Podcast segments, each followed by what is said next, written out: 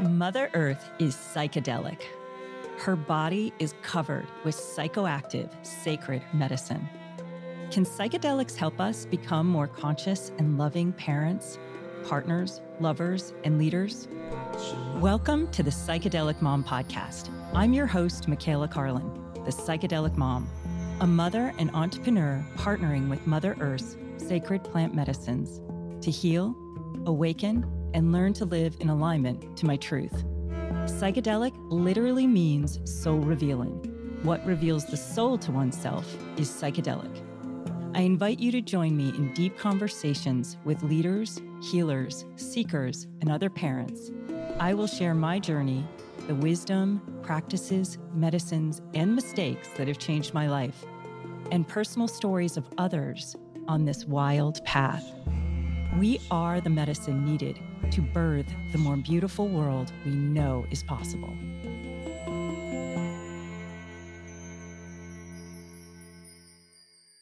Welcome to the Psychedelic Mom podcast. I'm here today with Amber Capone. Welcome. Thank you so much. It's great to be with you today.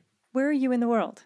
I am coming to you today from San Diego and um, traveling almost every other week. So it's great to be home. So that's your home base? Yeah, we split time between Texas and California. Our daughter goes to college here in San Diego. And so that's what prompted more time in California. But we're primarily based out of uh, San Diego right now. So I brought you on today because Amber, you started Vets, which is a organization that supports veterans in many different ways. And I know that your husband was a Navy SEAL and at some point came home and once he separated from doing that work, he really suffered. And you kind of made it your mission to not only save your family, but also then work in a grassroots way to help other militaries' families support the lives of veterans and their health and well being. And I have heard that one of the things that veterans have been really leaning on for well being after service is earth medicines. Is that part of what you're doing? Is working with veterans to heal some of the trauma from military service? Yeah, in fact, I think it actually goes back to the days before military service in a lot of cases. I have known my husband, we've, we've been together since I was 17 years old, so well beyond half of our lives at this point. And I don't think we ever envisioned our life taking this track, whether that was spending 13 years in the SEAL teams and deploying seven times in the global war on terror, or running a nonprofit focused around psychedelics and mental health for veterans. But it's certainly been the most humbling honor of our lives to do that. And at some point along the way, it did occur to me that Marcus was the most capable human that I had ever met. I thought he was largely unbreakable, but we were in a tailspin that he was not capable of getting uh, himself out of or our family out of. And so I relied heavily on Western medicine, doctors, military leaders, whatnot to point the way. And that wasn't working out very well he tried several things unsuccessfully in the Western medical model because that's what we were accustomed to and most comfortable with. And his training was really being unconventional and thinking outside the box. So at some point, we did start thinking outside the box. And I learned about psychedelic therapies from a friend and his wife who had been down this path. And at the time, I thought it was absolutely crazy. But when you get so desperate and you are trying everything. And for someone like Marcus, who's used to being a high performer, used to being able to attain his goals, this was like the an elusive goal that was making him more and more frustrated and despondent as he would try this or that or talk therapy or pharmaceuticals which prompted other pharmaceuticals. And we just found ourselves on this merry-go-round of like never ending insanity. And i could tell that he was clearly thinking like nothing will ever help me. There's no hope. And so that hopelessness is very dangerous. And i certainly started to fear that marcus would take his own life. It felt imminent. And I circled back on the conversation that I had with a friend about a year prior, and I thought, this is truly my last ditch effort because I was trying to help him, but he was like a wounded animal. And he'd lash out at me for trying to help. And it was miserable. And I knew that as a mom, I had to choose stability for my children. Even if I was willing to put up with the craziness, they needed me to be stable and they deserved that, especially after war deployments and years spent with Marcus gone and training and deploying and whatnot. So I approached him about it again, and he was far more open to it the second time around. I thought if this doesn't work, I'm going to have to leave him. At the same time, I had very little hope that anything would work. And how many years was he out, and had you been in this cycle with him? At that point, four years. And what were you witnessing? What was the marriage like? What were the kids seeing? What were you experiencing that led you to a place of like, I have to get out? Sounds like a crazy idea, but I'm willing to go here. I was really seeing things that were probably there largely for the number of years preceding, but we had not been together for sometimes up to 300 days a year. So I really wasn't privy to the cognitive challenges, the mood outbursts, the depression, the forgetfulness, the alcohol, you know, his drinking was certainly problematic. We tried to become more of like a normal family after his service. We were very disconnected, but I was also seeing things for the first time that were pretty alarming. And at the time, his primary diagnosis was like post traumatic stress disorder. But it never truly fully resonated with me because he just to me seemed to be geared a little bit differently and wasn't hypervigilant, wasn't remorseful about what had happened overseas. He really loved his job. He really loved to deploy. I was seeing things that were more worrisome in terms of his cognition and his complete lack of executive functioning, his debilitating migraine headaches, and I learned about something called interface astroglial scarring in 2016. So this was like three years into the struggle.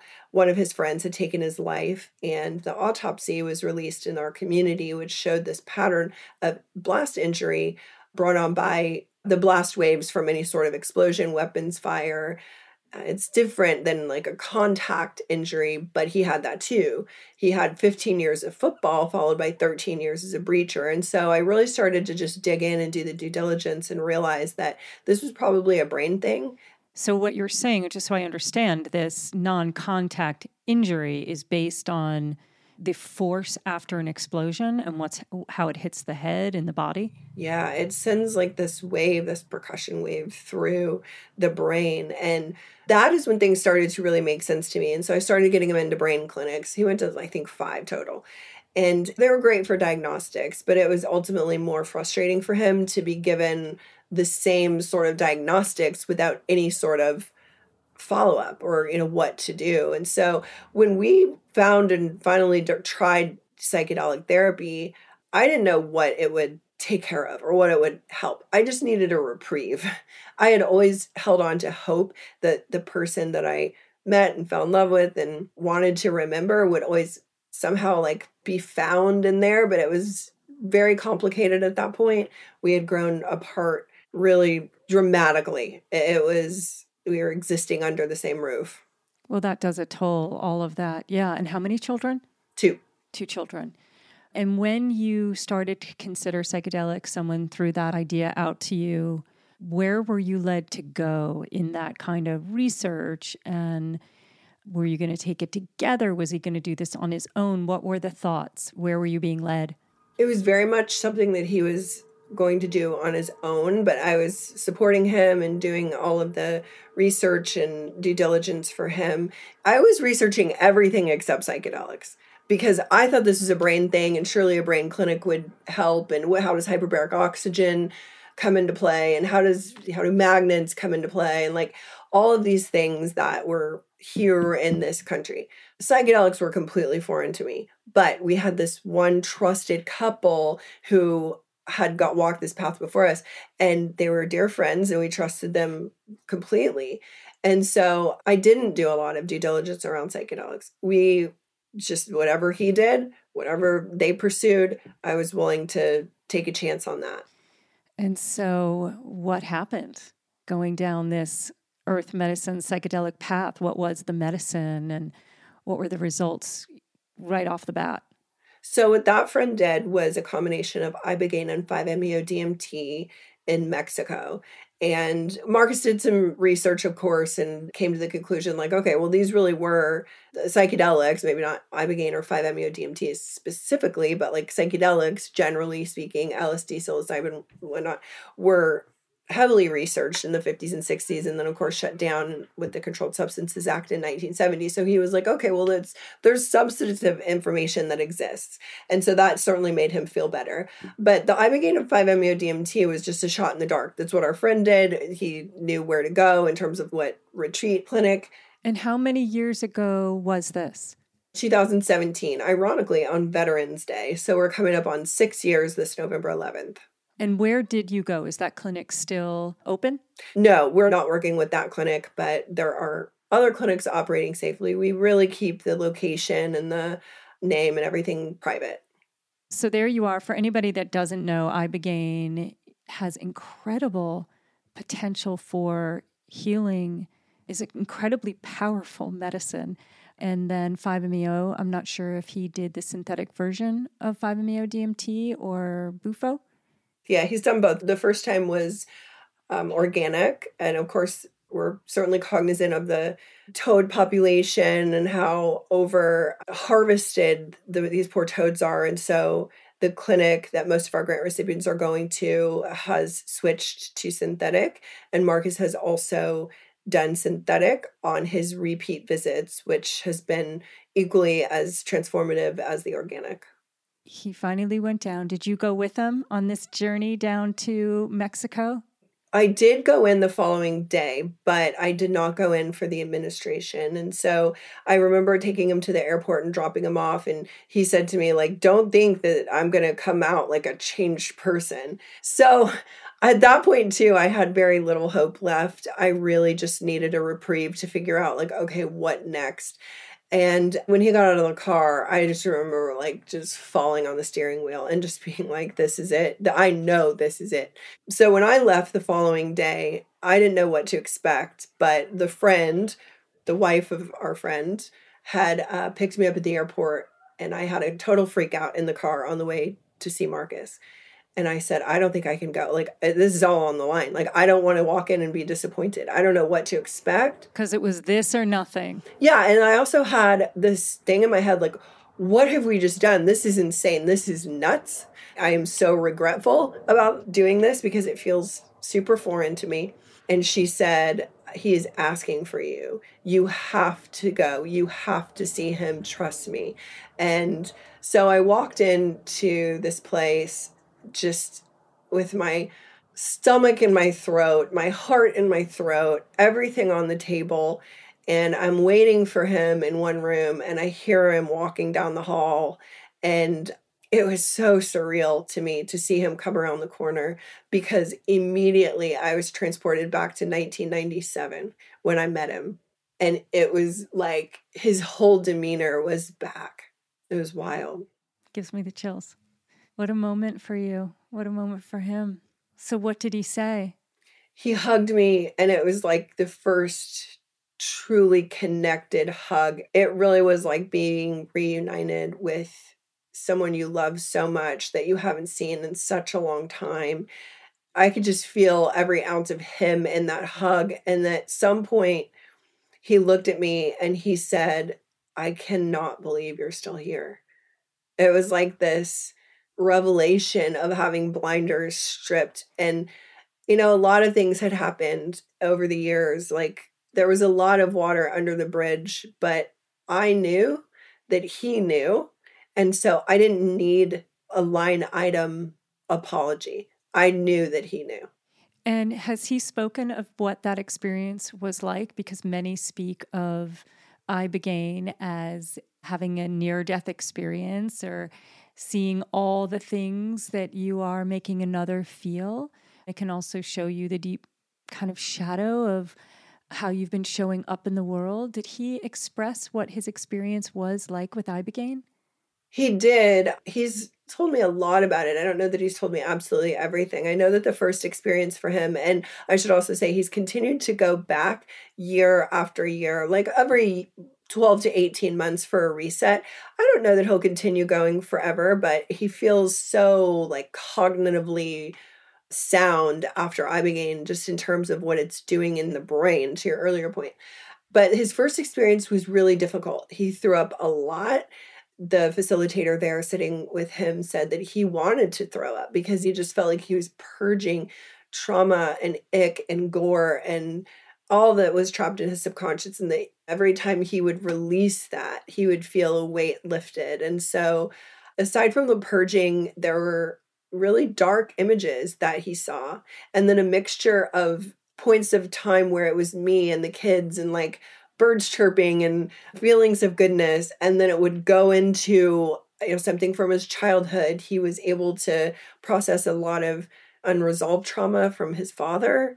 He was bullied as a child and so to see his bullies as also being victims of being bullied it just totally shifted his perspective. And of course, you know, the things that you mentioned as well, how he was showing up, how he was impacting our kids and our relationship. And so he walked away feeling a lot lighter, a lot clearer, and a lot more convicted to be different going forward.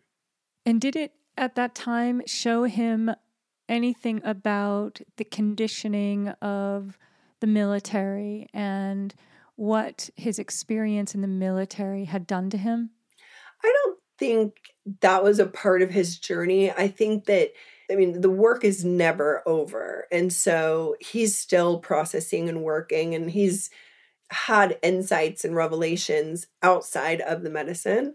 I would say maybe some of that, maybe just seeing like a common thread woven within our community or the special operations community and how the culture almost eroded his family. To jump a little bit, and we'll come back to psychedelics and earth medicines and what you're doing, but just that piece there, the special ops, can you speak about what that is and what the community of special ops is and some of the dynamics that were at play there? Yeah, absolutely. I mean, it's a group of really highly trained unconventional thinkers that take care of one another at all costs. And so that I think is our mission success is largely attributed to the individuals that we're serving. The special operations community is no nonsense, hard charging, and at some point could easily become like a Greek tragedy. Like what makes you so strong, it can also be your complete undoing. And so finding that delicate balance of, you know, how to channel that sort of mindset into positivity and productivity without overdoing it is where a lot of the challenge lies. I would say that my personal observation has been that there is something that seemingly is similar in their early childhood that might propel them into special operations and or into the military in general. And so if you want to call the ego the voice that fuels them and this ability to turn off suffering or almost embrace suffering, they certainly seem to have that in common. And what psychedelics are doing for this community is quieting that voice and giving them a different perspective on that voice no longer serving a purpose. Some of the early child conditioning that you're speaking of, or maybe a thread that weaves through. When you're talking about the seeking, maybe some of them don't even feel pain for some reason. They've shut their bodies down, maybe due to early conditioning. And is that what you're saying? That when they're going through this process of elite training, elite connectivity to others, that maybe it comes from something from childhood? I would say I would not be surprised if that were the case. my anecdotal observation as the spouse of someone in this community is that there's a very common thread. Marcus has been a SEAL instructor, and there are like Olympic athletes that don't get through SEAL training. It's not for lack of physicality. There's something different about the mindsets of those who make it. And so it's not like just I'm going to be tough and tough and tough this out. It seems to be more like an embracing of the most unimaginable suffering. That makes you just want to take a deep breath and say a prayer for all of them. Oh my goodness. And what about the wives? Oh my gosh. You think the guys are tough. Right. I'm saying there has to be some commonality there too, because if there's a commonality between that personality and maybe it comes from early childhood conditioning, what were you seeing as far as the similarities between the wives? So tough. Anyone in this community would give you the shirt off of their back. Someone said to me recently, like, how did you raise your children with Marcus gone so much and not having family around? It's because all my girlfriends were going through the exact same thing. And so, you know, you pick up one another, you help one another. I can't do justice to describing the spouse community. They really are the backbone. I think that the spouses and the children are the unsung heroes of the last 20 years because not only have they served as in a different capacity, but there's no recognition largely for them and there are very limited resources for them and everyone generally thinks like oh yeah he's he was a veteran it's ptsd we expect there to be challenges but no one gives that same sort of grace or understanding or expectation to the spouses and so there's a lot of resources for the veteran there's a lot of programs and forgiveness whatever but there's not that for the spouse and so it can actually be really frustrating and cause resentment. I could see that. And then also, you're probably witnessing the cost to your children not having a father there. And then with those dynamics in the family, what that's doing to them, and then who's there for them, who's holding the traumas that they're experiencing. That must be must be really really hard. So, did any of the women, did any of the wives say, you know, I'm going to go do this work. I want to see what this is like. We discovered pretty early on that if we didn't support the spouses, not only did they deserve it, but if we were giving the veteran an opportunity at this incredible healing, it could actually be even more destabilizing within the home if one person has the opportunity to do this and the other one doesn't.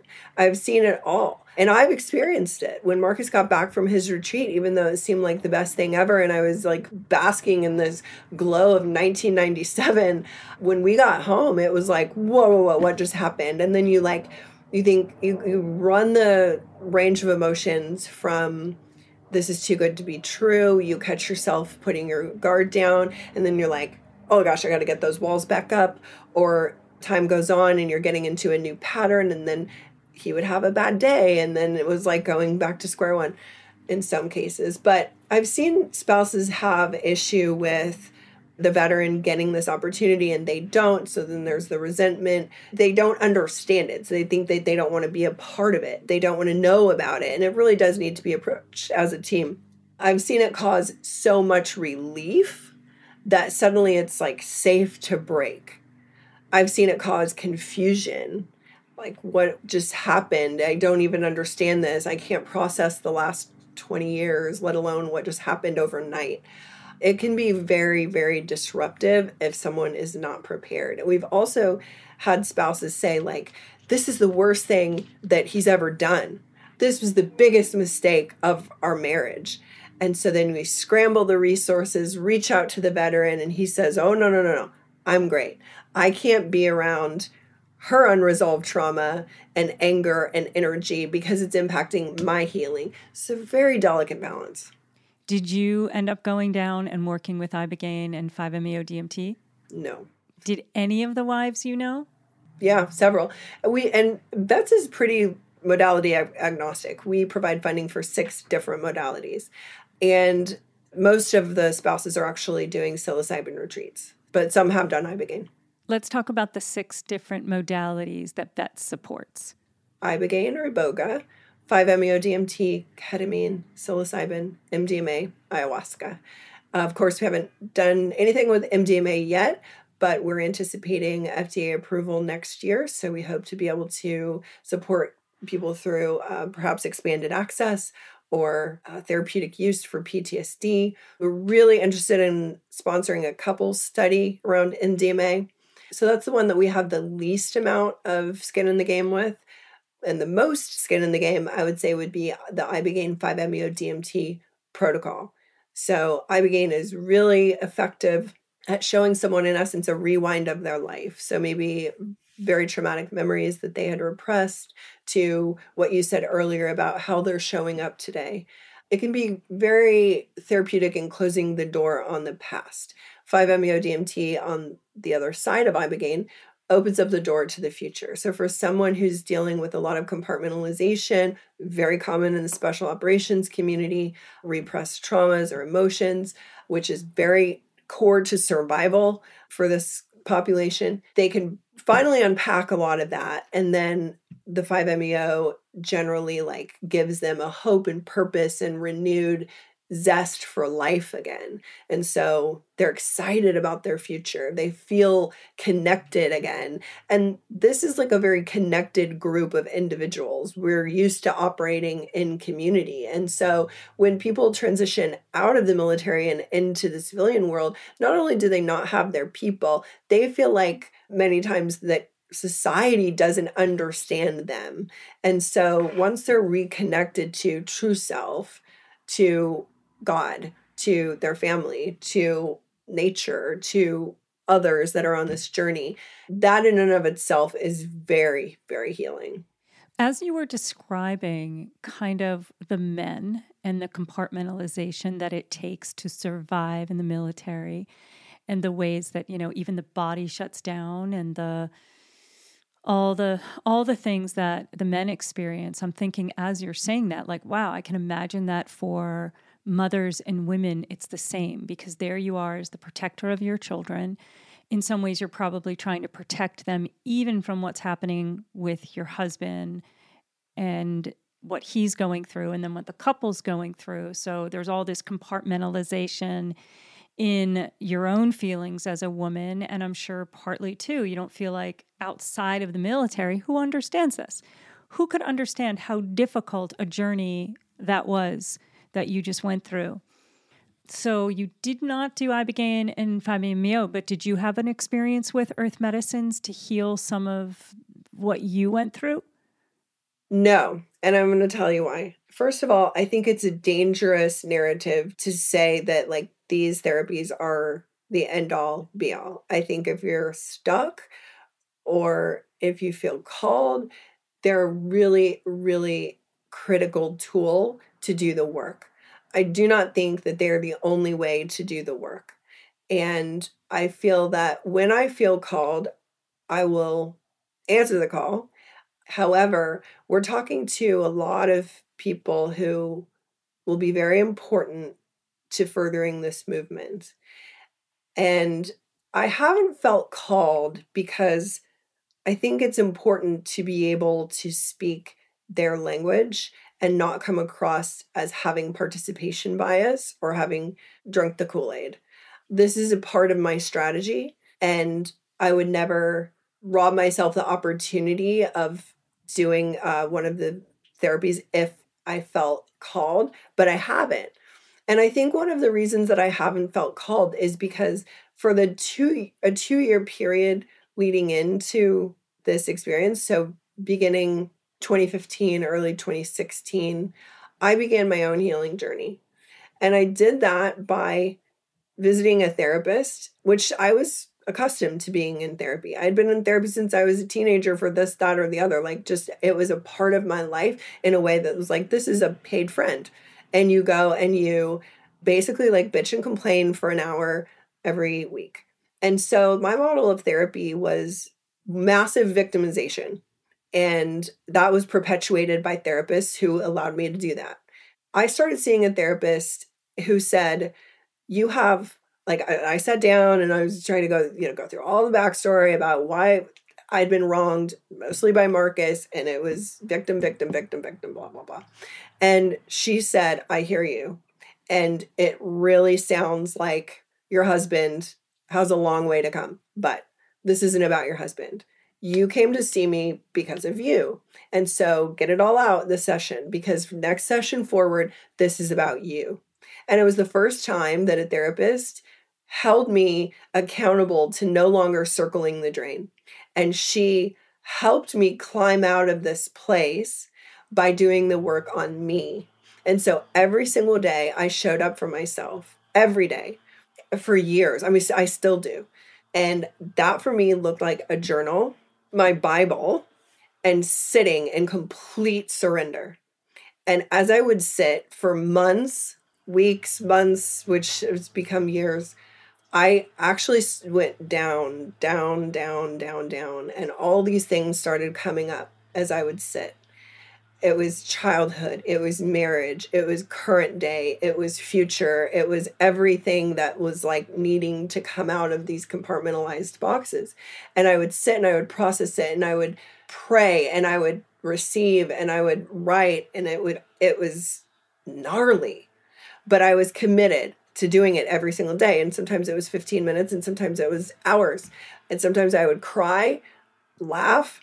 Sometimes I would get nothing. Sometimes I would draw, write. It didn't matter. It just, I showed up and then it showed up. And so once I sort of bottomed out and realized all these things, like it was my responsibility. I could no longer play the victim or put it on everyone else. I had to let go of the idea that I could save Marcus or I could save my marriage. I had to completely surrender to taking care of myself. And so on the climb out, after I had bottomed out, I started seeing and having all of these downloads and inputs that were just truly divine and supernatural. And I have written about what's happening today at the worst time of my life when I thought I was going to lose Marcus to suicide. I'm writing about what's happening today, which made absolutely no sense to me. So, can psychedelics get someone there in two and a half days, but it took me two and a half years? Yes. But is the process the same?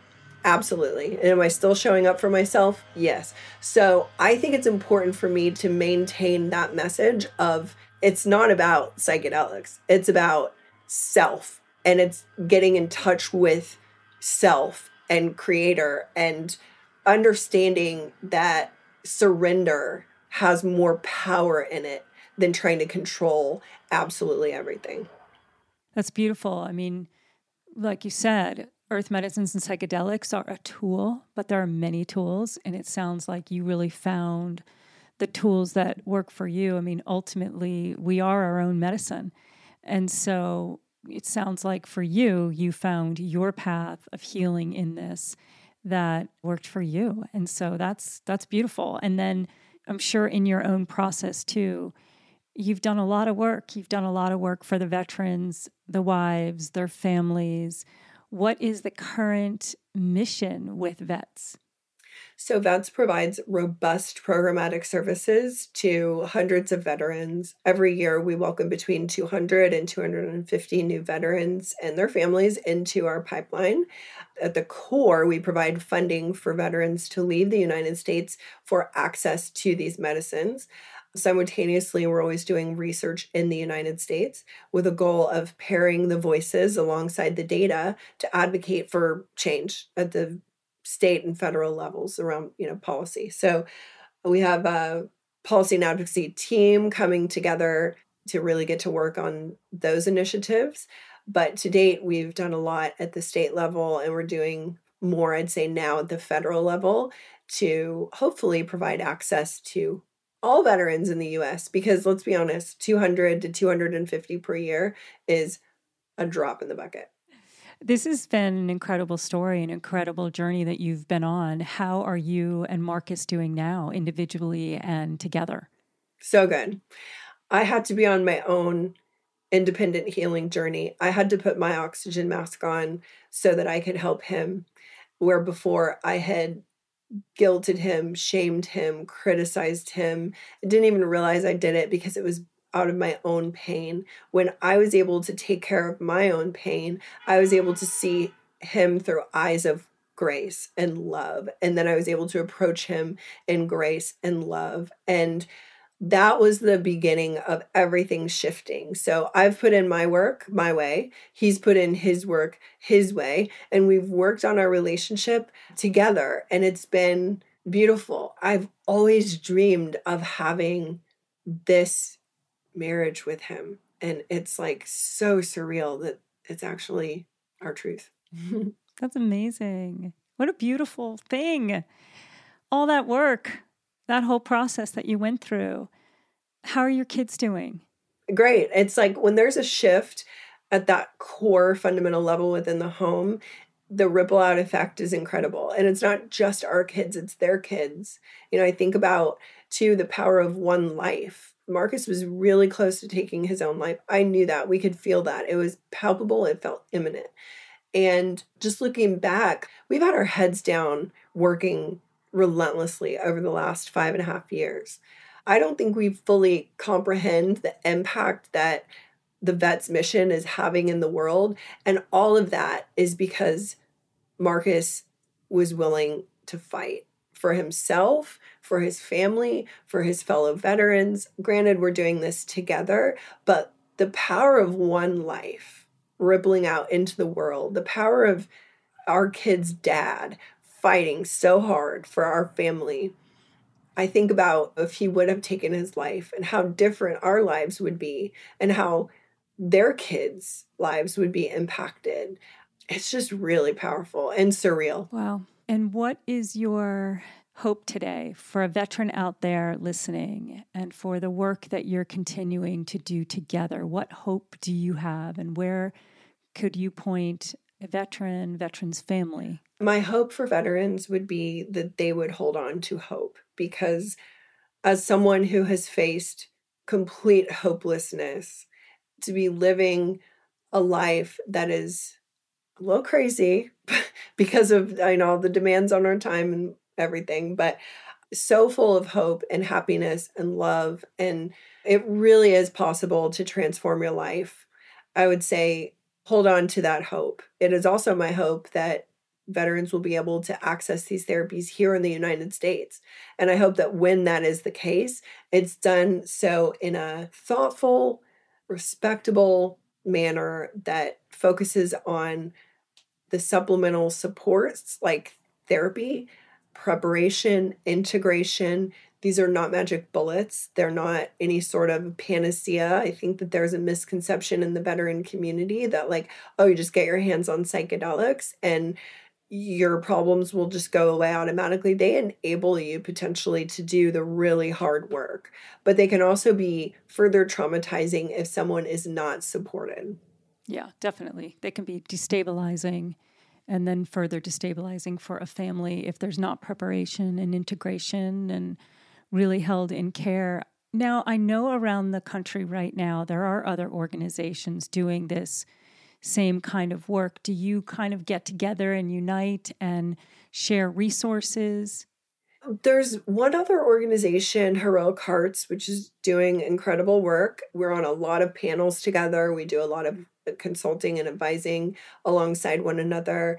But yeah, I think that in the nonprofit space, you never know when you're up against extinction. And so, in terms of sharing resources like you know, coaches or veteran mentors, did absolutely. Yeah. Anything else that you feel would be beneficial for someone listening who has a partner who's suffering, who's suicidal, who's a veteran? What would you say to them? I would say keep fighting don't give up the fight and don't give up hope, but also fight for yourself, fight for your kids, and know that ultimately you can't save someone. And I don't want that to come across the wrong way. Marcus had to be willing to fight alongside me. I had to give up the notion that I could fix him, save him, even help him if he wasn't willing to receive it. And so when I finally put it all on the line and came to the conclusion that I may have to walk away, and I stopped trying to force a square peg in a round hole, things started to come together. Yeah, just that adjustment of taking care of you and removing yourself from the rescue savior role. So, how can people find you and get help from your organization? We have quite the wait list. So, we exist off of donations. The best way to help us help more veterans would be through donation. We have the donation link as well as the application link on our website, which is vetsolutions.org.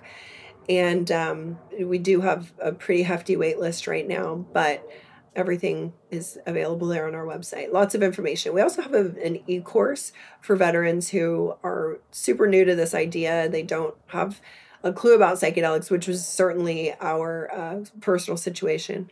The e course is really great and it's free. And so, how many people have gone through your programs? Starting in 2018, you know, a month or two after Marcus's experience, we launched a grassroots effort, which was replaced with our official organization, VETS, which is a 501c3, in 2019. So, between the grassroots and where we sit today, we have provided funding for over 800 veterans to leave the United States for access to these medicines.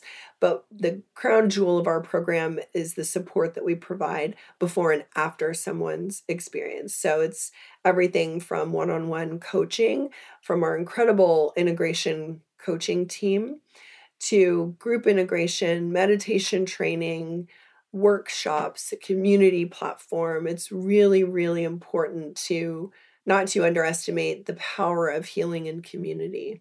Now, have you teamed up with different coaching organizations or are you doing the training yourself? How's that working? Marcus is actually working on a training element of his new project, Tara Mind.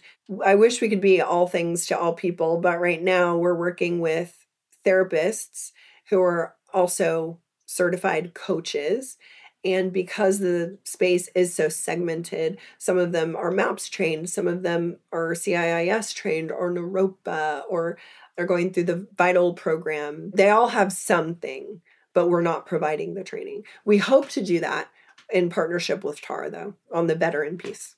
Thank you so much for sharing your story. I just like my heart, like when you were telling the story of what it was like for you while Marcus was going through and picturing you as a mother with these two children, taking on the load of the healing for him and your family, and then just what you felt like after the Ibogaine, and to know that how many years out you are from the Ibogaine experience, and, and you've kind of turned this into a life path in service that you've both been in since he went into the service.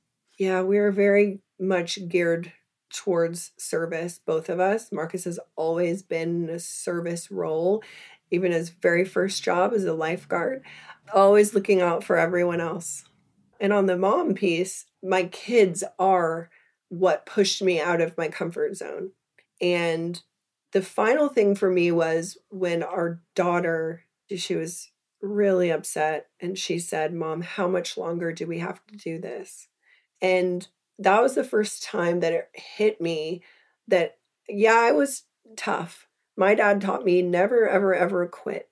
And so I was able to stand in this very uncomfortable space with Marcus, but we weren't making any progress. But I was forcing them to stand alongside us. And they'd already been through so much. And so I just thought, we don't have to do this one more day because if I have to choose between their father and them, I have to choose them. I will always choose them. And then it hit me that by choosing them, this is like weeks later, I was ready to call it. And I thought, I'm young enough. I feel good enough that I can have a whole second half of my life. I can find happiness again. He will always be their father. And I might always love him, but like and I might be able to like separate myself from him, but they can't. And so I've got to try one more thing to know that I've tried everything because this is going to be with them for the rest of their life. So it really is my kids that pushed me into taking a leap and breaking our cycle of insanity And how grateful are you to the medicine, Ibogaine and 5-MeO DMT? Oh my gosh. Well, I'm not grateful to the medicine. I'm grateful to the creator of the medicine. I'm grateful. The gifter. Yes. I prayed and prayed and prayed and prayed for a breakthrough till I was, it, oh, I don't even have words for how hard I prayed.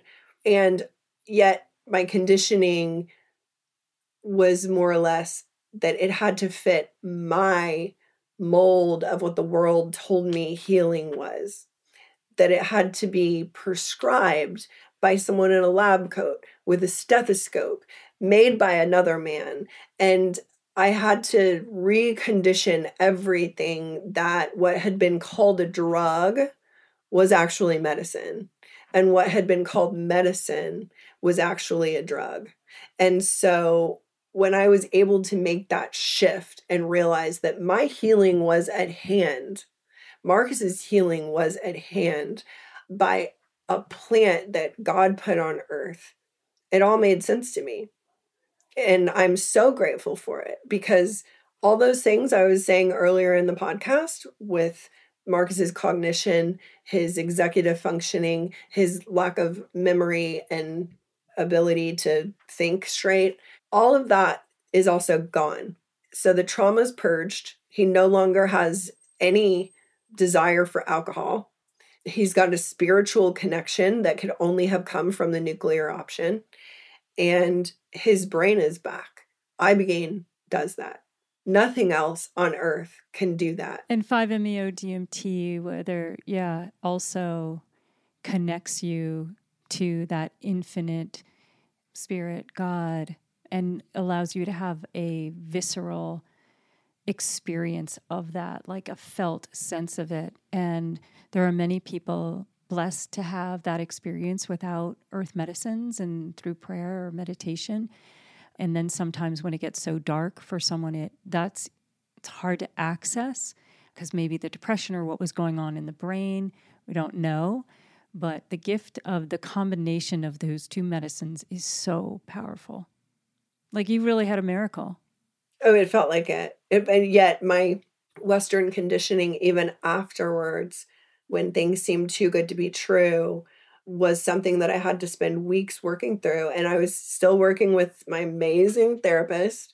And she said, okay, let's just unpack this week by week. And so, over the course of about six weeks, I had this whole new appreciation for what had been done, what the miracle that had been delivered to us. And that doesn't mean that Marcus didn't have bad days or that he didn't put in a lot of hard work, but just to have the opportunity to do that without the fear that you're going to walk in to find a suicide scene. There was a peace that was emerging that was more palpable than the fear of suicide. And he continued to show up for himself, and he still does, just like I had begun to do. Yeah, and I think it is important. So I'll just like highlight it again. One of the aspects that you said, it's so funny because it's like it is a magic pill and it's not a magic pill. Um, it created all these incredible miracles for you, and it does for many people. It re it does things that we can't even comprehend. The, even the idea of not wanting to drink anymore. Ibogaine is known to really work on some of the areas of the brain where addiction is perseverative so there is all this beauty about it and one of the things i also want to highlight is that what you said is it does take the commitment the work the support staff the therapy the integration and all of that like to really be where your husband is. Yeah he had at that point 40 years of conditioning that had to be totally reworked and so He's worked very hard at getting out of his negative thought patterns, pivoting, pivoting, pivoting to new thought patterns. And over time, he's been able to do that. I'd actually done that myself. I used to be the perpetual victim, total pessimist, everything had a negative tilt. And one of the ways that I was able to overcome that was for every negative thought or frustrating event, I would force myself to find two good things about it. And so it just takes that sort of commitment to keep going back, to keep rooting into those new patterns and not revert back to your old way of being. And it, you know, psychedelics are really great. Earth medicines are really great at putting that fresh layer over your old deep rooted tracks. Whew. So thank you so much. I will put all of your goodness in the show notes about vets and the ways that people can contact you and reach out. I know you have a, a long waiting list, and I know that you're in need of donations. So I'll put any information that you have for ways for people to support the vets. It's a nonprofit. Yes. Yep. Yeah. So to support your nonprofit. And yeah, if there's any last thing that you want to say, you're welcome to. I would say show up for yourself and keep doing the work. It doesn't have to be with psychedelics, but it is important to keep showing up for yourself every single day. Find the puzzle pieces that work for you and commit to putting it together every single day. Another misconception I had was that Marcus and I had to have identical replicas of the same puzzle. What works for me doesn't work for him, and what works for him doesn't work for me. And that's completely fine. We celebrate those differences now, but we're committed to putting our own puzzle together every day. Okay, thank you. Yeah, thank you so much. Such courage. And I'm thinking of what you had said before about the ripple effect. You know, if Marcus had taken his life, what that would have meant for your children. And now we can look at a completely different ripple effect of what you two are creating in the world and uh, pretty beautiful. So I'd love to keep in touch and let us know how it's going and uh, any changes or any updates. We'd love to have you back. Thank you so much. I really appreciate it. And we'll definitely take you up on that and keep you posted on anything new. If you enjoyed today's show and want to help build a more beautiful, conscious, and loving world, please share this content with friends, family, and colleagues. You can follow this show on Apple Podcast, Spotify, or whatever platform you use, and I'd really appreciate you taking the time to write a review so that others can find these amazing conversations. And if you'd like to see a video version of the show, you can find me on YouTube. Feel free to reach out and connect with me at thepsychedelicmom.com or message me on Instagram at thepsychedelicmom. And remember, you are the medicine.